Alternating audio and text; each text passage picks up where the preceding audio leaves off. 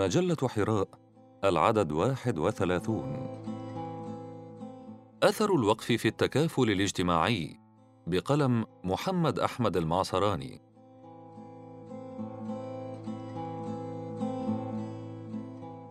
للأوقاف أثر كبير في شتى مجالات الحياة وأثر كبير كذلك في تنمية المشاعر والأحاسيس الإنسانية. ومن آثار الأوقاف ذلك الأثر الجليل الذي شمل طبقات المجتمع المسلم كلها ألا وهو الأثر الاجتماعي الذي ظهرت صوره الكثيرة في تنوع الأشياء الموقوفة وتنوع أغراض واقفيها وفيما يأتي ما وقفت عليه من تلك الصور التي تدل على مجتمع متماسك يحب أفراده الخير لغيرهم ويحتسبون ما يقفونه عند الله سبحانه.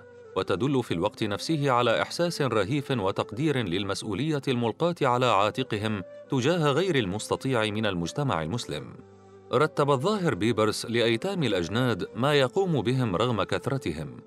وأنشأ مظفر الدين كوكبوري سنة 630 للهجرة ملجأ للأطفال الأيتام بنين وبنات والذين فقدوا آباءهم وأمهاتهم ومن لا عائل لهم. فحفظهم بذلك من خطر التشرد ومفاسده وزود الملجأ بكل ما يحتاجون إليه من مقومات الحياة. كما عين فيه المشرفات على تربيتهم وكان يزورهم بين الحين والحين ويزوجهم حين يبلغون سن الزواج وبنى للقطاء ملجأ زوده بالمرضعات فكان كل لقيط يعثر عليه يحمل إلى هذا الملجأ فيسلم إلى إحدى المرضعات لتقوم على إرضاعه وتربيته. وبهذا العمل الإنساني الجليل حفظ مظفر الدين ارواحا كان مصيرها الهلاك والموت. وتمدنا المصادر التاريخية بنماذج كثيرة من هذا الوقف النبيل. فقد وقف نور الدين محمود وقوفا كثيرة على سكان الحرمين الشريفين. بل إنه كان يقطع أمراء العرب الإقطاعات حتى يكفوا عن التعرض للحجيج. ووقف وقفا على المجاورين بالحرمين. وكان مظفر الدين كوكبوري يقيم في كل سنة سبيلا للحاج ويسير معه جميع ما تدعو حاجة المسافر إليه في الطريق ويسير صحبته امينا معه خمسة أو ستة آلاف دينار ينفقها بالحرمين على المحاويج وأرباب الرواتب وله بمكة حرسها الله تعالى آثار جميلة بعضها باق إلى الآن وهو أول من أجرى الماء إلى جبل عرفات ليلة الوقوف. وغرم عليه جملة كثيرة وعمر بالجبل مصانع للماء حيث كان الحجاج يتضورون من عدم الماء. وذلك تخفيفا عليهم من مشقة الطريق ووعثاء السفر. يقيمون فيها ما شاءوا أن يقيموا مع إسباغ النفقات وإجراء الأرزاق عليهم من غذاء وكساء وصلات ما داموا مقيمين بها. وقد انتشرت دور الضيافات والخانات في أرجاء الدولة الإسلامية. ومن هذه الخانات ذلك الخان الذي عمره الظاهر بيبرس بالقدس. ووقف عليه اوقافا للنازلين به من إصلاح نعالهم وأكلهم وغير ذلك وبنى به طاحونا وفرنا. وهذه الأوقاف أوقاف التزويج كانت كغيرها منتشرة في أرجاء الدولة الإسلامية وقد ذكرها ابن بطوطة في رحلته حين نزل دمشق فقال الأوقاف بدمشق لا تحصر أنواعها ومصارفها لكثرتها فمنها أوقاف للعاجزين عن الحج يعطى لمن يحج عن الرجل منهم كفايته ومنها أوقاف عن تجهيز البنات إلى أزواجهن وهن اللواتي لا قدرة لأهلهن على تجهيزهن.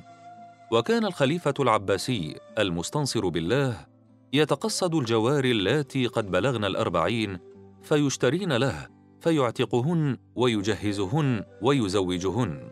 وقد يتقدم الفتى أو الفتاة إلى قيم الوقف يطلبان المعونة لزواجهن. فيعطيهما ما هما بحاجة إليه.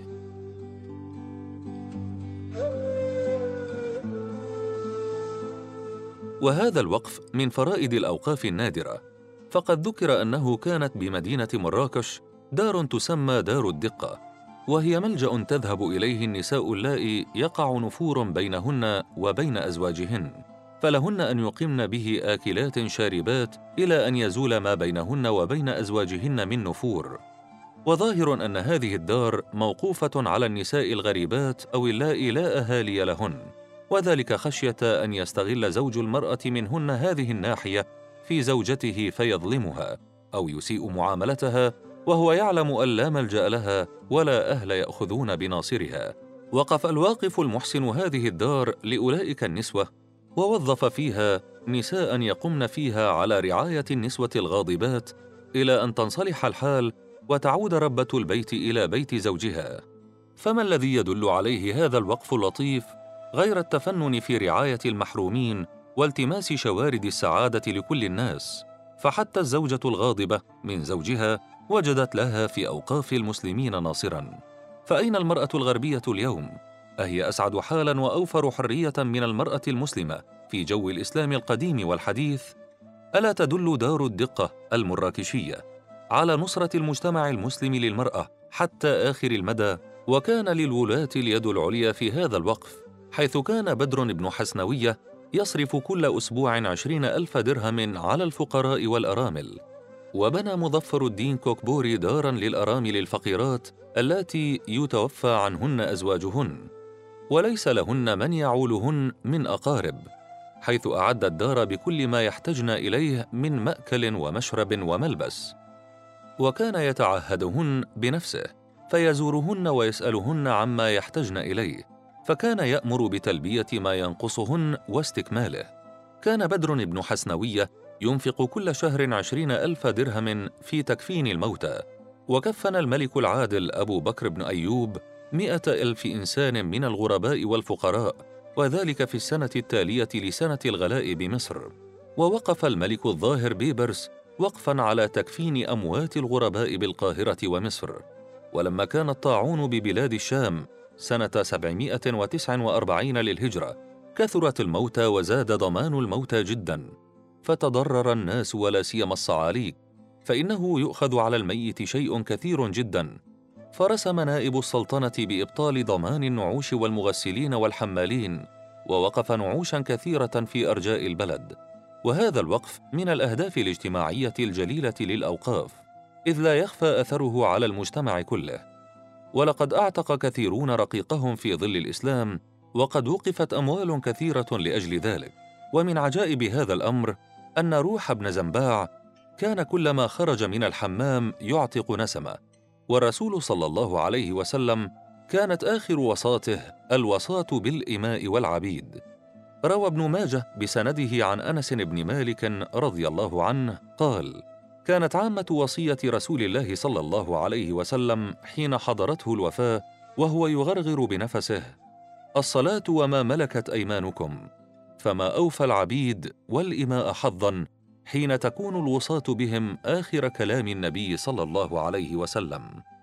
من المنشآت الاجتماعية التي ازدهرت بازدهار الأوقاف إلى حد كبير الأسبلة وكان الغرض من السبيل تيسير الحصول على ماء الشرب وقد عني السلاطين بإنشاء أسبلة للناس والحيوانات في مختلف المواضع وجرت العادة بأن يلحق السبيل بالمسجد وأن يكون فوقه في الغالب مكتب لتعليم الأيتام.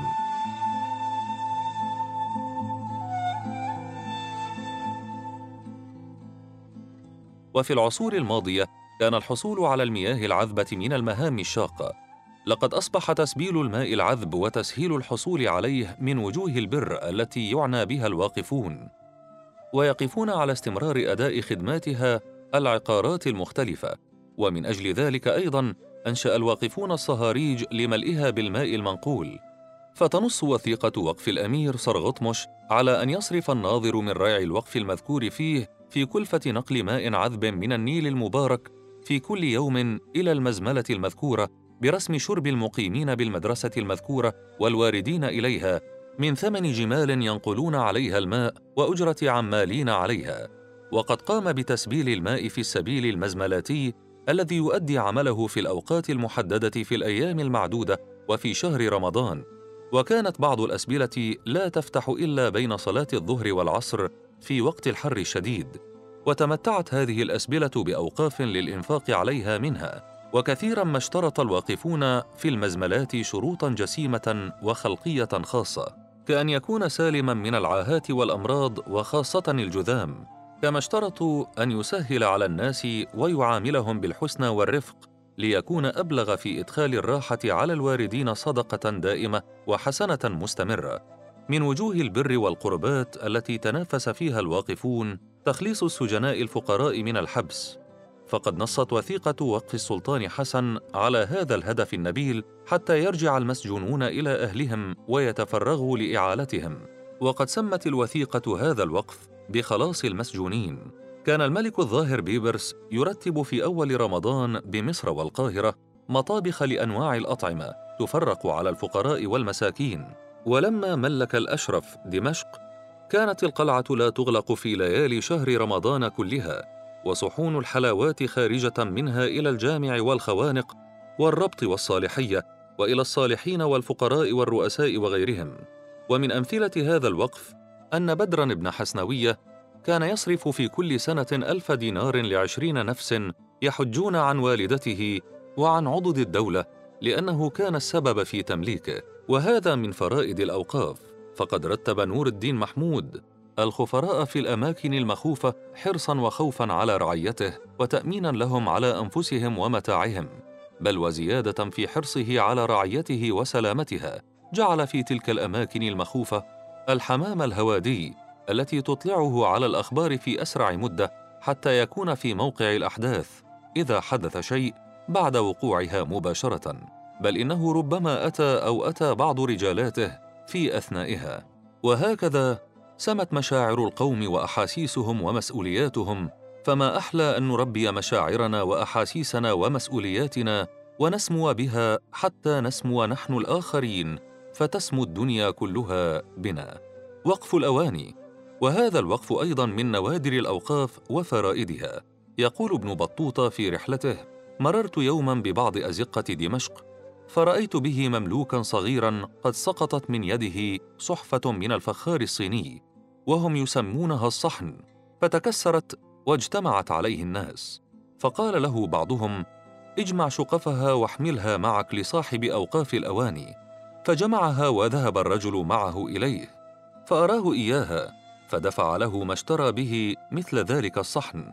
وهذا من أحسن الأعمال فإن سيد الغلام لا بد أن يضربه على كسر الصحن أو ينهره.